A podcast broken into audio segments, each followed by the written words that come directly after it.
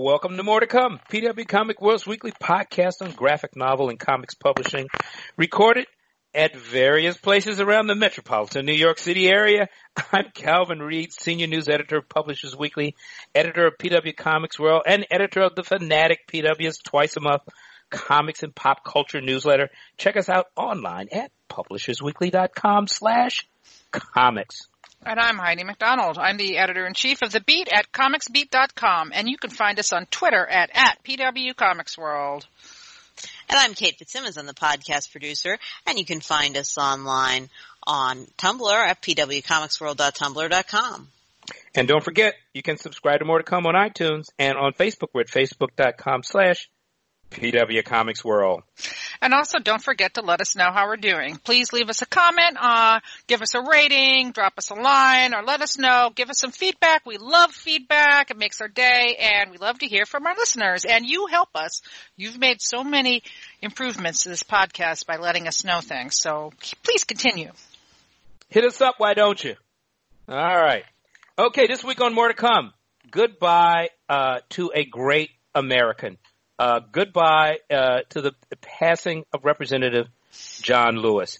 Ben Passmore gets a big book deal. The Eisner's 2020, Comic-Con at Home, Comicsgate, and IDW changes. Okay. Look, this week we saw the passing of just an American national hero, Representative John Lewis, key member of the civil rights movement of the 1960s,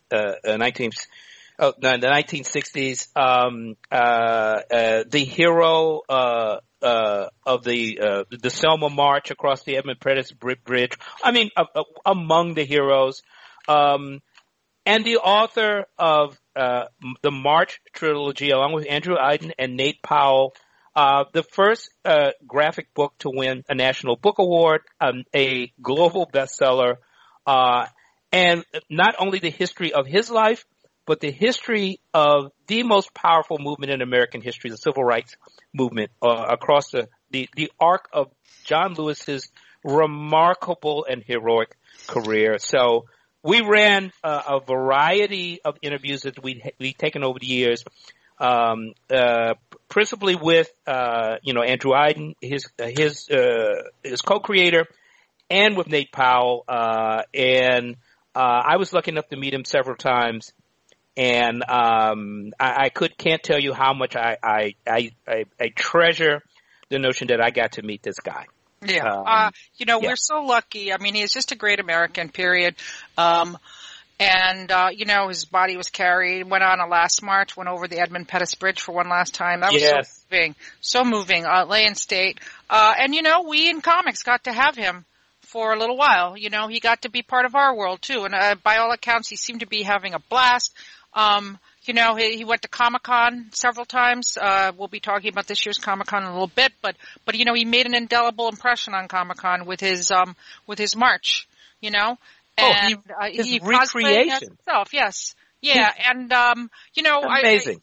I know you talked to Nate Powell. I'm lucky enough that on another podcast that I do, Comic Beat Insider, which is a YouTube live Zoom. It's, I don't know, whatever. We're in quarantine. We do what we can. Anyway, we were so lucky to have Nate Powell as our guest last week. Still mourning the loss of his friend, but so I was so gracious of him to come on. Talking about those moments that he had with him, and just, how Representative Lewis changed his life. But, he helped change all of our lives. Absolutely. I'm sorry, Kate, did you? I was just agreeing. Mm-hmm. I'm sort of honored that we had any part in publicizing that book and anything we did to help the phenomenon that it became. I'm glad we had any part in it. What I'd love to just add is that he saw himself as part. I mean, he was delighted to be a part of the comics community. He showed it. I was in 2016 when that book, when March, was it March book 2? I can't remember which one. Won the Eisner. He ran to the stage. It makes me choke up and want to cry right now. He ran to the stage. The enthusiasm, the embrace of this community and the medium was complete and total. He loved being at Comic-Con. And, of course, the recreation of the march across the as with him cosplaying as himself. I will never forget it. No, I did not see it. I did not see it myself personally, but I saw him in the coat with his backpack at the table. I got to see that. We have pictures of it. That's truly one of the greatest moments ever at Comic-Con. Absolutely, without question. And just to reiterate, really what Congressman Lewis bought to comics was that the March trilogy really put him in front of a whole new audience. And that's why he did it. That's why he told his story in a comics format and really showed once again the power of comics to reach all kinds of people, you know, young readers, young adult readers, adult readers, and, you know, just a stunning achievement. I mean, it's not just a, you know, didactic comic where, oh, and then on this day I did this. It's a beautifully told story with Nate Powell's artwork is incredible. Absolutely. And the writing is amazing. It's just, it's well deserving.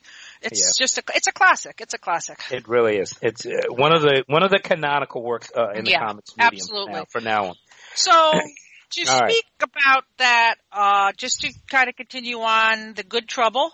Yes, that's a good thing to have here. Yes. John was talked about all the time, like you need to get into trouble, but good trouble. So I think Ben Passmore is getting into some good trouble, very good trouble for him, actually. So we got to announce that Ben Passmore is a black cartoonist, probably best known for his book, Your Black Friend. It's actually a short comic that was published initially by Shortbox, but subsequently by Silver Sprockets. It's a bestseller. It's really, if you want to get started on what white privilege is, this is a great book to read, and so that your black friends don't have to explain it to you all the time and exhausting them. So just read the book. Also, Bottom Feeders and Sports Is Hell is the most recent book. But he has a new book, and, you know, we talk sometimes about,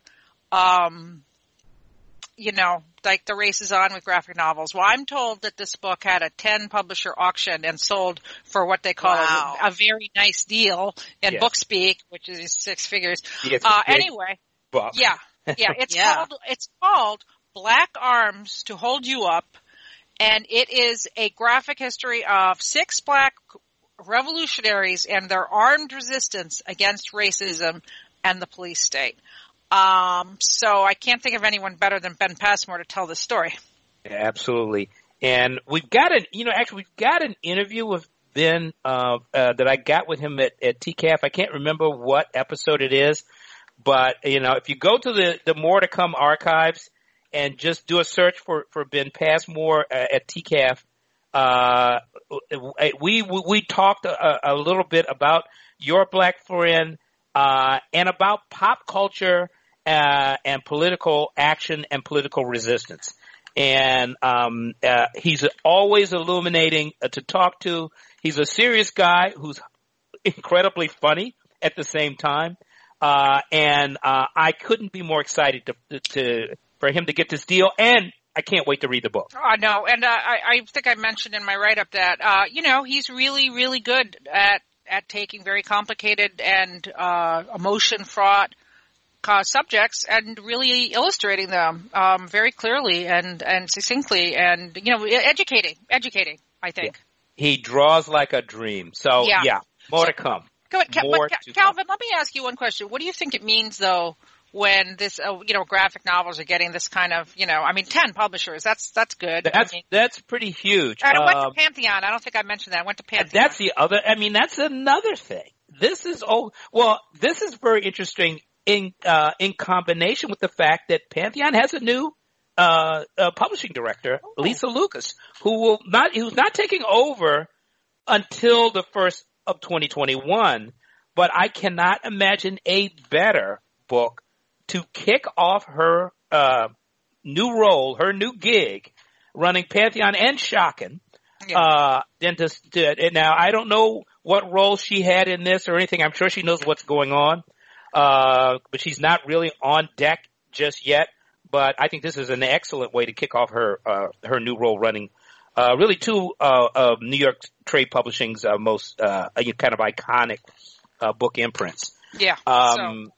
Yeah.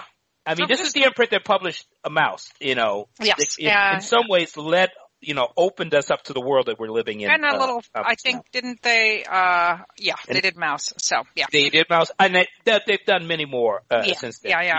Many others. But anyway, but it's just great. I mean, it's exciting. It's very exciting, and especially at this time. I mean, you know, there's a Calvin. I'm sure you know. I don't need to tell you that there's a lot of lip service played right now to diversifying publishing, and as I always say, the way to be inclusive is to include people. Yes, so it's a nice first step here. So more to come. This is where we're at this point where we're going to find out what's lip service and what's real. So more to come. Yeah, I mean, there may be growing pains, but you know, you can at least see effort when you see it. Yeah, all totally. Right. Well, speaking of, Ben Passmore, he was an Ignatz winner and an Eisner nominee for Your Black Friend. That's right. And guess what? They gave out the Eisners this week at the Comic-Con at Home, which we'll be talking about more in depth in a little bit. It was a little bit of a rocky year for the Eisners. Well, yeah, I mean, it's a rocky year for the Eisners because it's a rocky year for Comic-Con. But the Eisners had the voting glitch. You're absolutely right. You want to talk about that a little bit? Because that was a whole other issue. I mean, apparently the website that the Eisner votes are hosted on appears to be pretty old. It might not have had some security upgrades that it needed, and it turned out that when people logged in, they could see other people's information. I've actually seen this happen on websites. It's actually pretty common. But it also is, a security breach. Absolutely, 100%. So they had to shut it down and they restarted voting, but they never really addressed what happened or how many people voted. And I started to vote, but I never finished. And I never got a note to revote. And, I never voted. So whose votes are counted? And so this talk about how awesome the winners were, but a couple of winners, notably, Women Write About Comics was one for Best Journalism, and I couldn't be more excited. I love that site. I've supported that site. The whole industry needs to support that site. And it was has two editors, kind of leading editors. I'm not sure what titles they have, but Wendy Browne and Nola Pfau, and Wendy did accept it, although with a long, very caveat. Yes, there were some caveats. Nola did not accept when she said that if they were to win this award, that she wanted it to be not under a cloud. And, you got to respect both viewpoints there on that, and also Women Write About Comics. But I will say, guys can talk more about the other winners, but there's one that I want to single out because I've said it on this podcast many, many times. The best writer in comics is Mariko Tamaki, and she won Best Writer. So excellent. Yes, she did. How many did she won? 2 or was it 3 Eisners? Well, I think. Laura Dean Keeps Breaking Up With Me won. Yes. And then Rosemary Valero O'Connell won a couple, and so there was plenty of opprobrium for Mariko to go around. Won Best Publication for Teens for that, she was a double nominee because Harley Quinn Breaking Glass was also, and then she won for Best Writer. And, and then Rosemary won for, it's hard to find. It's almost like the Emmys. She won for Best Penciler Inker. Oh, that's right. Right. And then Raina Telgemeier won for Best Writer - Artist, as well as Best, Book for Kids. Yeah.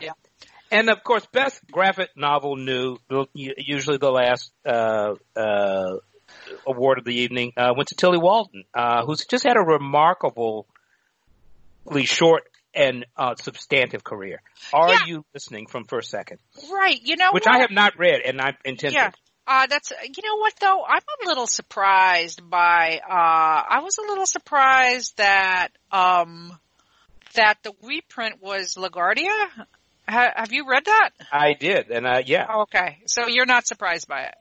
I'm not surprised because I haven't read it that it's not good. I'm just saying it's a little bit of a dark horse, I think. I haven't really heard much about it. It's a dark horse. It's got an author with a tremendous reputation. It's very timely. It does what science fiction is so good at.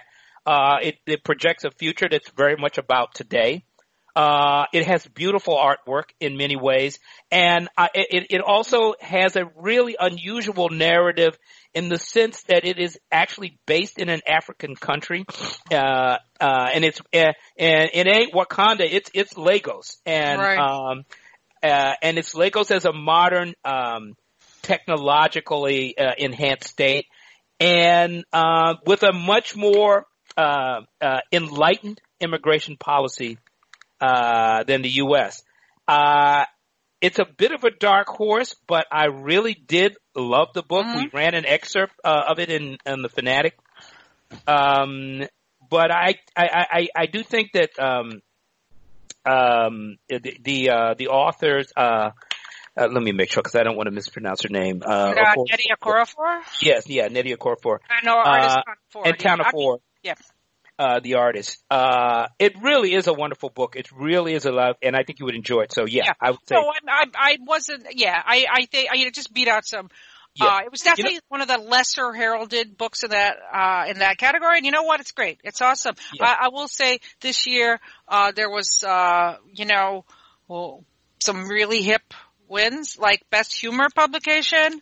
Was a manga, Way of the House Husband by Kosuke Uno, which is, not like best foreign humor, or, just out and out best humor. And that's a pretty cool win, I think. The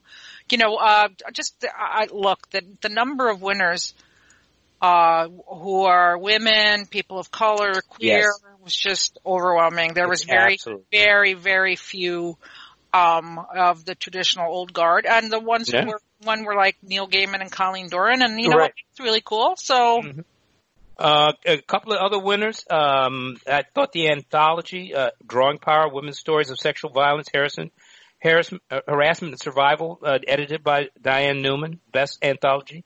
Linda Berry, Making Comics, best comics-related book, and I thought the scholarly book, Kiana Whitted. One for EC Comics, Race, Shock, and Social Protest. So, we should talk about the Hall of Fame too. Oh yes, the Hall of Fame. Yeah. I've got it in front of me if you want me to just read it off here. Yeah, you do, because I don't actually have it on my list. Yeah. Here, so. Nell Brinkley, the creator of the Brinkley Girls, I guess from really about the turn of the century. Was inducted. E. Sims Campbell, who actually I know very little bit about, who died in 1971, the first black cartoonist to be published in magazines like Esquire and the New Yorker in that period. And then also inducted, and also in some ways very nice because there were, video clips, of the inductees talking about, the living inductees, of course, expressing their gratitude. Alison Bechtel. The late Howard Cruz, Stan Sakai, comics editor and writer, Louise Simonson, editors Don and Maggie Thompson, and of course, living but undocumented or unvideo documented, the great Bill Watterson, the creator of Calvin and Hobbes. Yeah. So, this brings us to, I guess, the Comic-Con issue. I mean, the Comic-Con at home experience. Kate, did you watch much of Comic-Con at home? I watched a little of it. Listeners, I am in fact on vacation, so I have not completely caught up on those. But they're Zoom panels. Like yes, they are. We would all, I think, everyone, the people watching it, the people on the panels, everybody would have preferred the experience of being at San Diego Comic-Con if they could be there, but we can't be there. So we take what we can get. And frankly, I would never have been at San Diego Comic-Con in person because I don't live on the West Coast and it's a significant investment of time and money. Yeah. But, for the people who could have been there, I think they would have preferred to be there. Of course. They could have been there because there was a pandemic, so there was some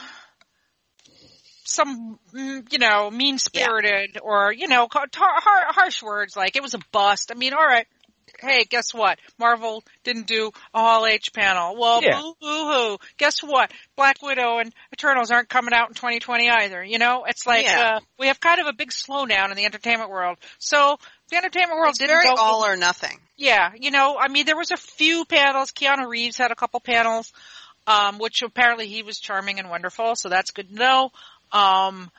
But, yeah, I mean, some media pundits who go to Comic-Con were talking and kind of, you know, saying it was a bust. And look, it wasn't, you know, a lot of my writers, I'll be honest, a lot of my writers were just, you know, a little let down, as you would be afterwards. Calvin and I were let down, too. I mean, but what were they expecting? I mean, it's a bunch of Zoom panels. I mean, and also, this was an emergency situation. Yeah. It was a crisis situation. Exactly. Look, I have my own criticisms of Comic-Con at home. But I'm not going to base my judgment on Comic-Con at home based on I'm not going to compare it to going to Comic-Con. You can't. That's not fair. Kind of crazy.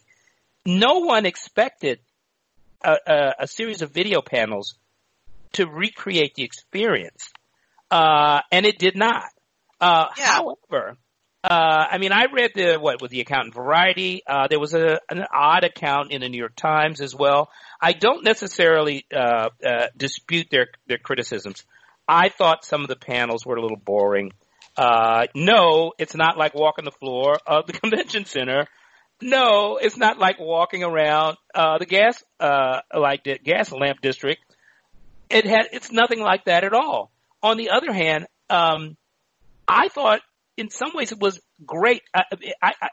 One thing I think you should do is that maybe Comic-Con should record more of the live panels than they do. They don't record anything, do they? That I recall. Every once in a while I've seen them recorded, but I think they're recorded by secondary sources. Yeah. Oh, yes. There's a couple of guys that are, a couple of our nerdy friends that do it like, you know, methodically. But really, there was a great panel on Afrofuturism and black comic creators with Kevin Grievous and Dennis Cowens and there were even the Humanoids panel, which was also done where Melody Cooper was on. Mm-hmm. I think we know who Melody Cooper is. Yes, Melody Cooper. Hello, Melody Cooper, sister, who is actually a veteran TV and film and playwright writer. But she's writing Omni, which I think is one of the more interesting H1 comics series. Mm-hmm. Our friend Henry Barajas had a Latinx panel, which I thought was quite delightful. Well, look, there's so much. You know, Deb Aoki did her annual manga, and then she, you know, best and worst of manga, and then she did like the state of manga and had all the players on there. Now, I will say, I know why they did this. But all the panels were recorded a month ago. I think that gave it a little bit of a lack of immediacy. Yeah. Yeah, I think they could have recorded them like a week before or something. A month ahead is pretty far out. Yeah. I think it would have been nice if they did a couple of marquee live panels. I know there's always an issue with live panels, but you know, Book Expo pulled it off. Yeah. They did those panels live and recorded them. Even if you don't do them live, just record them the day before. Well, hello. I think any pre-recording. I learned how to. I did my other podcast for Women in a Hotel Room.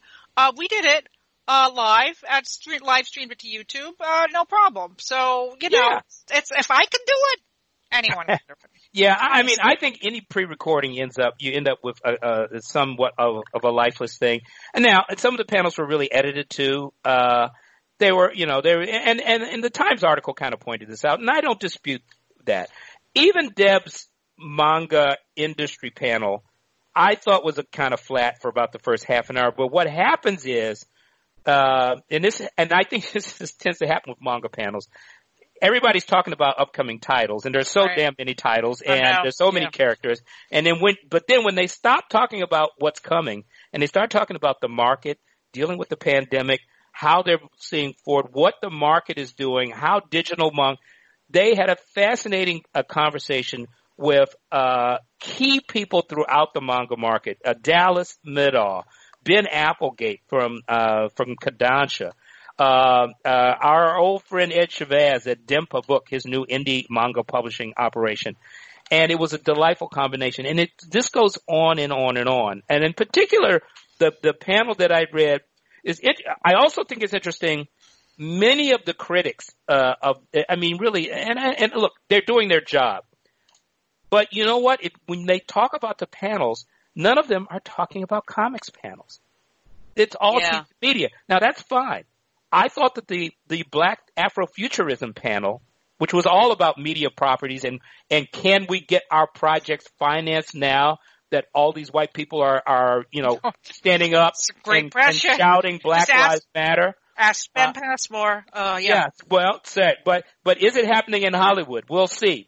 And that was their take on it. And it's a great discussion between some very experienced Black media creators in Hollywood. Erica Alexander, who's the guy that writes for Star Trek? Jimmy something. Sorry, man. Incredible. And, of course, a diversity panel that had John Jennings, David Walker, Steens, Chelsea Grayson, a kind of a young new writer for TV shows. Believe me, these panels, they're up, they're available, they'll be there for a while. You know, they don't have, millions of views. They should. Some of them are quite interesting. But they have hundreds and or thousands of views. Yes. And guess what? That's more people than would have been in the room. Gotta be honest. I've done panels in front of 50 people at Comic-Con. Sure. Same here. I've done panels in front of 10 people at Comic-Con. Not recently. Now, in the recent years, you always get some, more than a dozen people. But, yeah. So, I think we should be honest about it, but don't call it a big old flop-a-rooney. And also, by the way, manage expectations. Manage expectations. Also, guess what? Comic-Con, CCI, has had no income for 7 months, just like the rest of us. So it's not like they were like, oh, we got a $2 million budget to do this. They did so many nice little things like giving you things to print out in a virtual exhibit hall. And, they did the masquerade on Tumblr. And, they did the best. I will say that, look, the best they should be open to comment, to logical criticism, whatever. I'm not here to just whitewash them, but also be honest about what the situation was. Be honest and be fair. Yeah because this was never intended to replace Comic-Con. They hope they never have to do this again. So do we. And I do too. Going to Comic-Con is incomparable. Anything else is just a desperate effort to not have the whole, experience, disappear because of this pandemic. So just, a bunch of comics people, a little bit agitated here. That's all. Yeah. Well, speaking for comics fans, it was great. I'm sorry, go on. No. I was just going to change the subject. I had a little segue. I like to segue. Speaking of dishonest and unfair. Okay, let's do it. Oh. It looks like Comicsgate is really back with a vengeance. Yeah,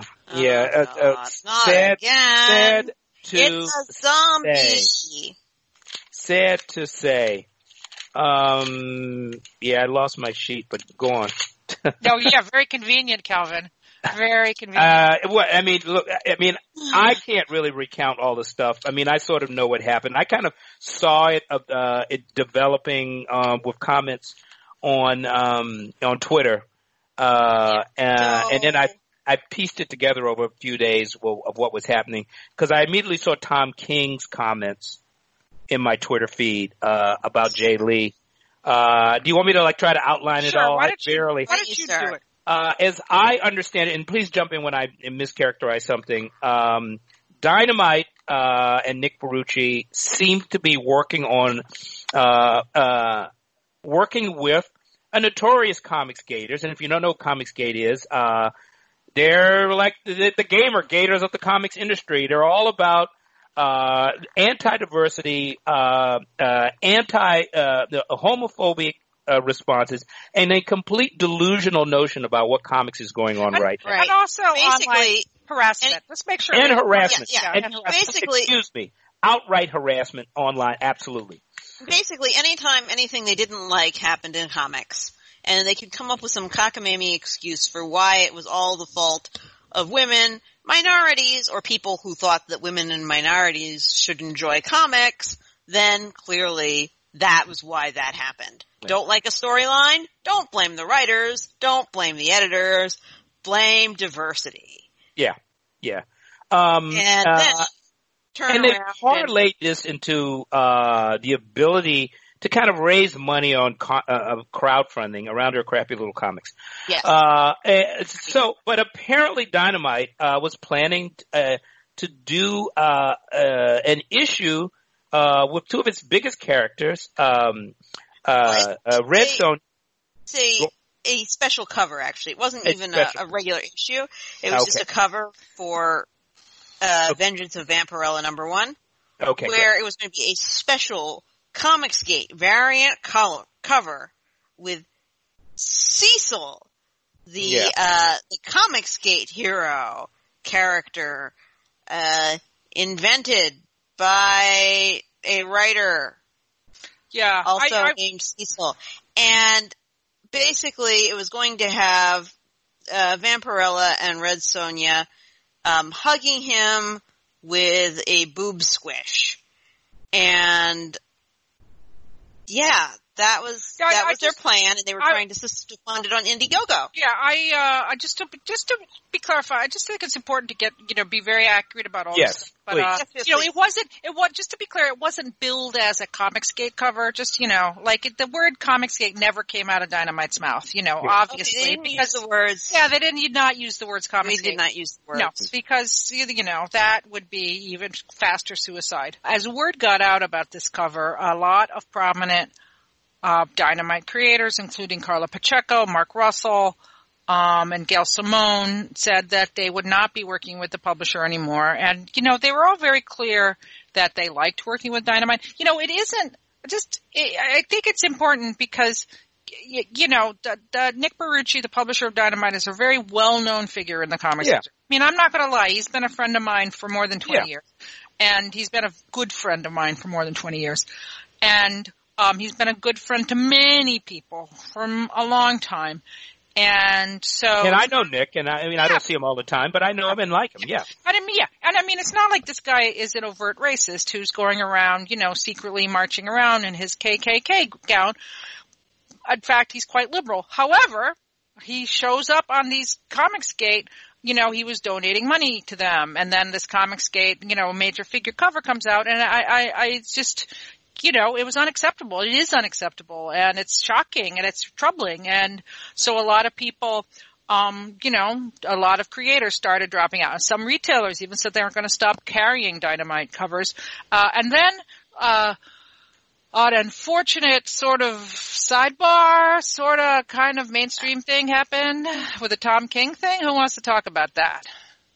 I mean, I only barely understand it. I mean, I think Tom King criticized Jay Lee, who's, really well-known artist. Go ahead, Heidi. Yeah. Oh, well, basically, so, we were going to talk about it last week, but we didn't. But that, they announced that they're going to do a new Watchmen Rorschach book by Tom King. And who's the artist? I forget who the artist is. I mean, it sounds, A-list if you like Alan Moore shit. Well, Jay Lee's doing the covers. That's what I know, right? No, he's not doing the covers. He did a variant cover for this Rorschach book. And then he also had done a variant cover for Cyberfrog, which is the book published on Indiegogo by Ethan Van Sciver, who is the ringleader of Comicsgate. And so Tom King was angry that someone who seemed to be Comicsgate, he went on Twitter and said, I don't want, these covers. I denounce the cover. I'm paraphrasing, by the way. The tweets are taken down now, so, I'm not quoting word for word. But anyway, he said he was upset that Jay Lee was doing this. So then it emerged a couple days later. He says, I talked to Jay Lee and we're all good. He is not on Twitter, which is true. He has no social media presence, really, except for Instagram. And he was not aware of the Comicsgate connection, and he's not going to work for them anymore. Okay. So then the next day, Jay Lee went on Instagram, his one social media, and said, we are not good. And then he did this whole story about how this happened when his dog died, and he was sad because his dog died, and, you know, he, because people piled on Jay Lee. As soon as Tom King called him up, it was like, well, I'm never going to work with him again, and, you know, it definitely threatened his career.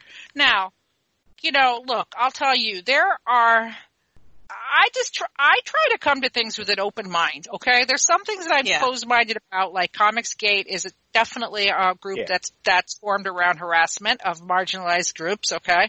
But, you know, individual incidents I try to come at with an open mind. And, like, is it possible that Jay Lee did not know about ComicsGate? I can tell you that it is. I'm telling you a lot of creators in comics are not on Twitter 24/7 the way everyone who writes about this stuff is, and they might not be aware of it. Now, I know eventually if you are a man and straight, you will not have come under fire from ComicsGate maybe, and maybe you don't have friends who have come under fire from it, and so you might not have heard of it. And you might not choose to read, you know, a 3,000-word article on, you know, Vulture about, you know, ComicsGate.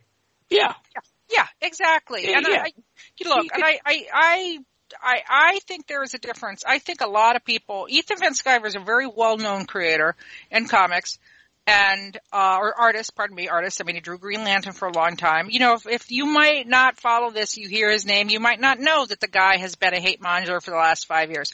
So, which is, I know it sounds unlikely, but it can happen. So anyway, but Jay Lee kind of fired back, but he didn't denounce ComicsGate, okay? Mm. But then Tom King just last night posted, or Wednesday night, I don't know, what is today? Thursday? Yeah, so Wednesday. As I have done privately, I'd like to publicly apologize to Jay Lee for my actions a few days ago. I should have talked with Jay before I sent a tweet about him that put his career at risk. I made a critical mistake, and I am profoundly sorry. I will do what I can to repair this with Jay, and I will do better in the future. I'm not going to offer explanations because they sound like excuses, and I'm not asking for forgiveness or understanding. I'm just saying I see what I did, and I'm going to try to make up for it. Thank you. I have kept up the tweets up to this point in order to show that I was not hiding my actions. I will now take them down. I think a pretty that the apologies need to be accepted by a lot of people. Yes. I mean, But then, what about Dynamite? Yeah, I don't know. I mean, I mean, at this point, I don't know what about Dynamite. I mean, so many people were sort of appalled at it. I don't know what. Well, they did release. They released a statement yesterday, but they did not release it on their own. Social media. They just released it to websites such as The Beat, and let me see if I can find their statement. Well, I can't find it on my site because my SEO is messed up. It says Dynamite renounces ComicsGate associations, we think, is the headline from Newsarama. I'll just...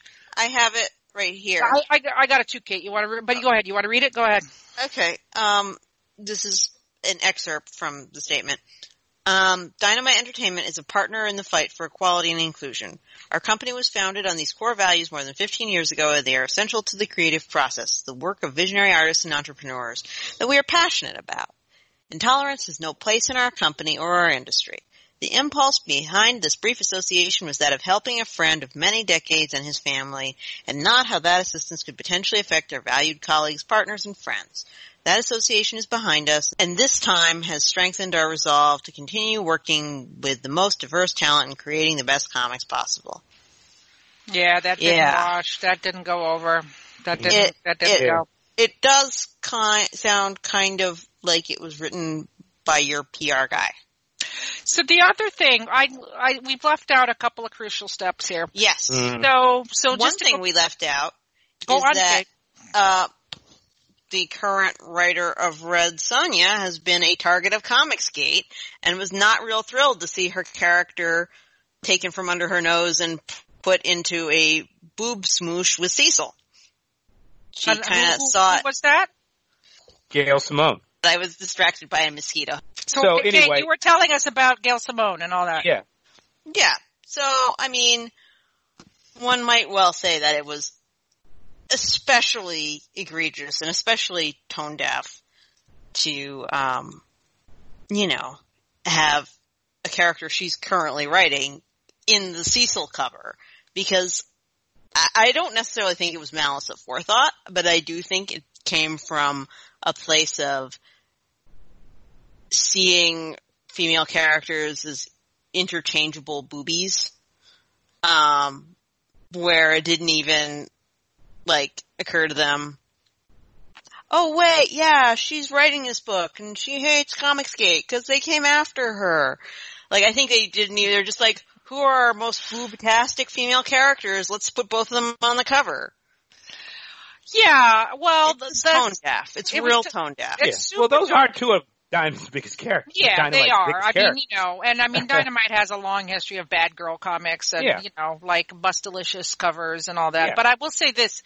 Actually, there's a whole – this is another stream that is super important in all this. So Dynamite did cancel the Cecil cover and saying, you know, we were unaware of the reaction this would get, so we're not going to do it. And then they kind of went through and scrubbed their Indiegogo. Now, because if I'm convinced that they only did this, or not only, but I will say the main impetus for doing this was money. Because if you align yourself with Ethan Van Sciver on Indiegogo, there are all these people, a lot of money who love to own the libs and, you know, defeat the SJWs by spending like up to $200 for this 48-page comic that Ethan Van Sciver is making that hasn't even published yet. And then if you get caught in, you get a lot of money. And you know, a lot of big-name pros are getting in. I'm sure some of them believe the rhetoric. I'm sure some of them it's a cynical money ploy for them, okay? But a lot more are getting involved. Dan Fraga. So their projects get funded. Yeah, their projects get funded. So Vox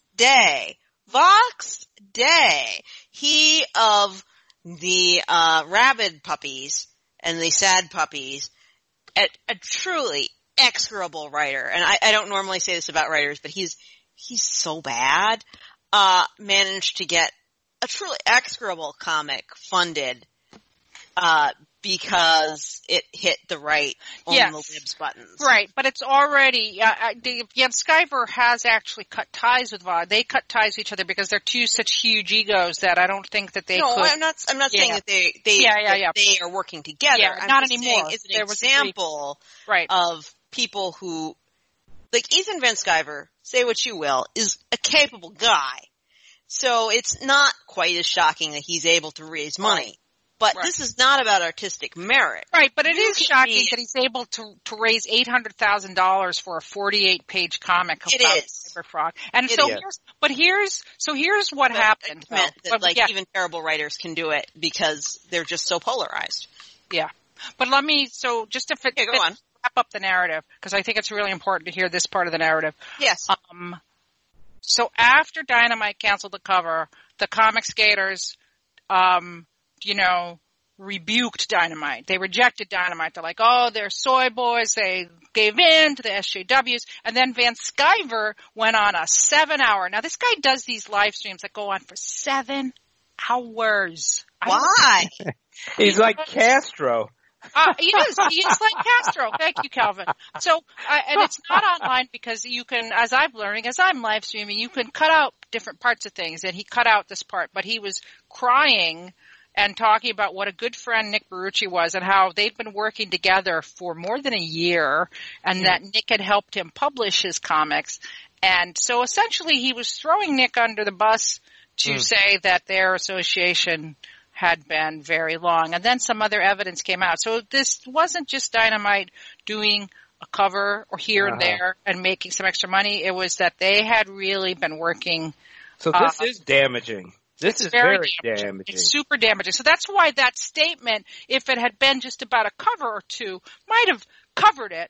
But considering that Van Sciver is, revealing this deep state, this back channel, connection. Really calls into question of why would I buy a Dynamite comic ever again? Yeah, absolutely.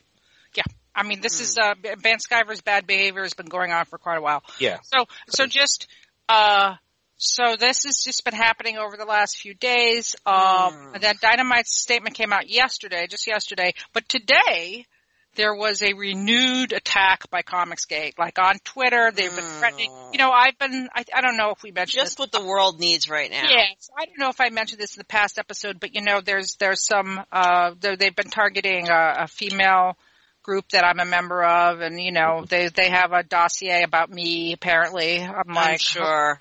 Yeah. I wonder if they have one on me yet. No. I'm basically non-existent on social media. Yeah, so you're not on Twitter. Probably that's why. So probably not, Kate.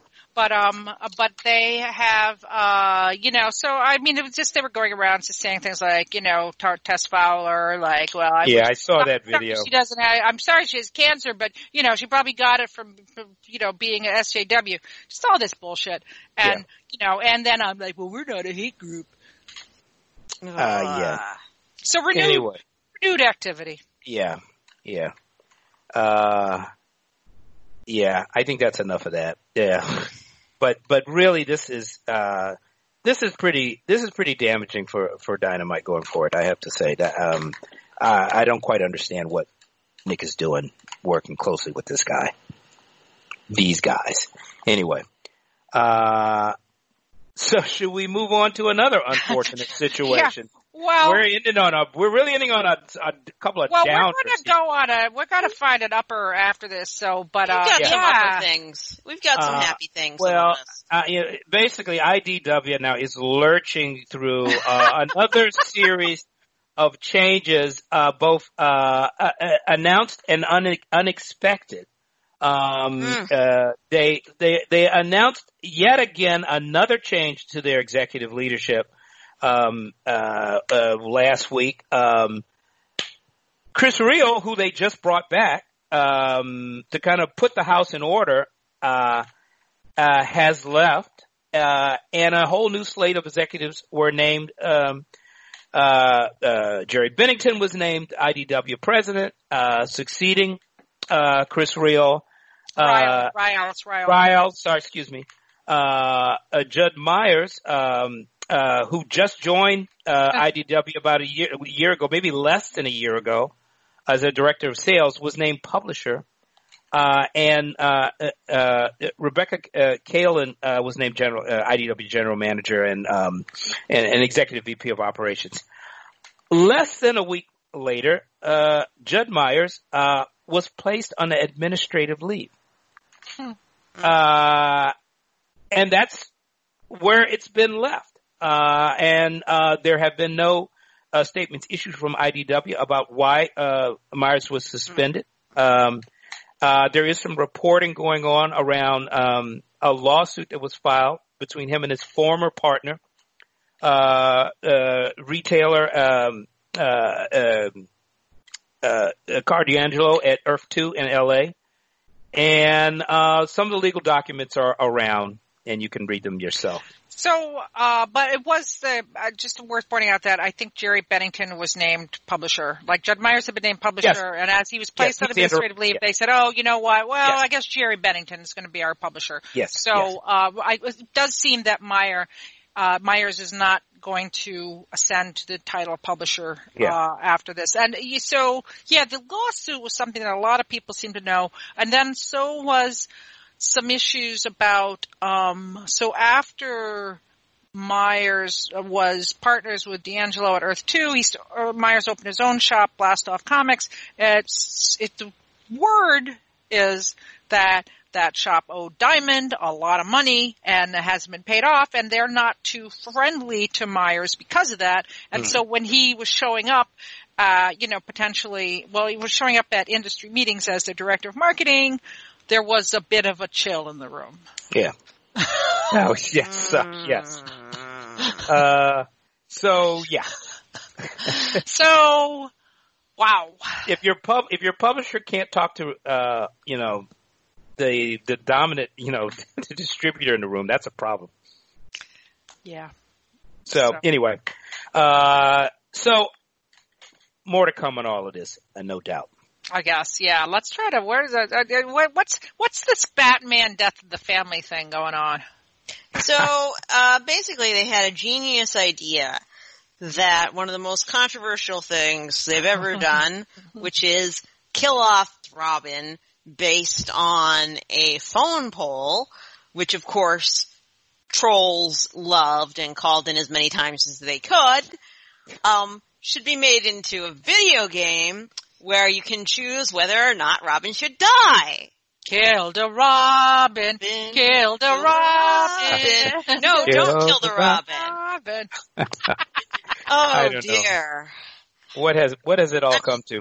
I mean, the thing is that the recently late Denny O'Neil had expressed that he regretted killing off Robin and that he hadn't really understood why people liked Robin, and after he killed off Robin, he realized the mistake he had made. But never let that stop people from trying to have it both ways. Schrodinger's Robin. Yeah. Is he dead? Is he not? You yeah. He's both until you click the button. Schrodinger's Robin. So on an up note, albeit a kind of weird one, NBC Universal has decided that they too must have a comic book company, because apparently all the media conglomerates must do this now. And they've enlisted Grant Morrison to write their first title. And so okay. It's their subsidiary, Universal Content Productions.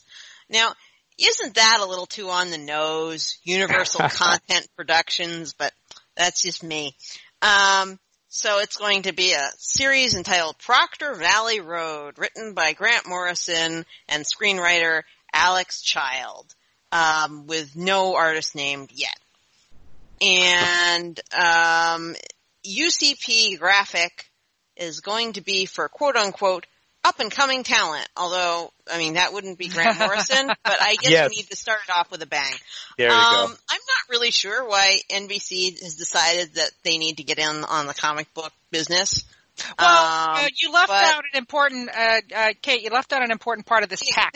They are getting Boom to do their publishing for them. Well, I think it might be the other way around. I'm sure Boom went to Universal and said, hey, do you want a comic book line? We got Grant Morrison, because, Morrison did Klaus for Boom. And then Universal said, sure, let's develop some old IP. That sounds like a fine idea.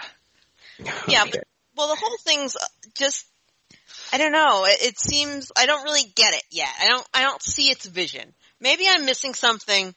Maybe this content farm will turn out to be something brilliant. Have any of these content farms turned out to be something brilliant yet, Heidi? Oh, well, not, I don't know, once in a while, once every 5 years. I mean, something happens every now and then, but, I mean, it's just a bad idea. It just happens over and over again. But throw a lot of money at these things. But you know what, you guys? I don't really get it. It pays people's bills. Let NBC Universal pay somebody's bills. I don't blame anyone for letting NBC Universal pay their bills. But I do wonder why they don't just make a deal with a pre-existing comic company who already has comic books. Well, they did. They did it with Boom. No, what I'm saying is that, these are not pre-existing Boom comic books. These are going to be coming out under their own vanity. I mean, content farm. I mean, Boom is label. But that's why they do it. Publishing them. Yeah, Boom is doing all the work. That's why they do it. It's so that NBC Content Production Farm can own the rights to it. Yeah. They don't have the rights to Boom stuff, so they start a new thing, do new content farm, new rights, new streaming. Right. But I mean, they're not existing rights. But yeah, they're not. Whatever. They're not. But hey, at least, people are getting a paycheck, so yeah, paycheck. I'll tell you what inspires all these content farms. In every generation, there's one. First it was 30 Days of Night. It's like, oh, you could take this comic, or Men in Black. Men in Black is a perfect example. Obscure comic, option, blockbuster, franchise movie.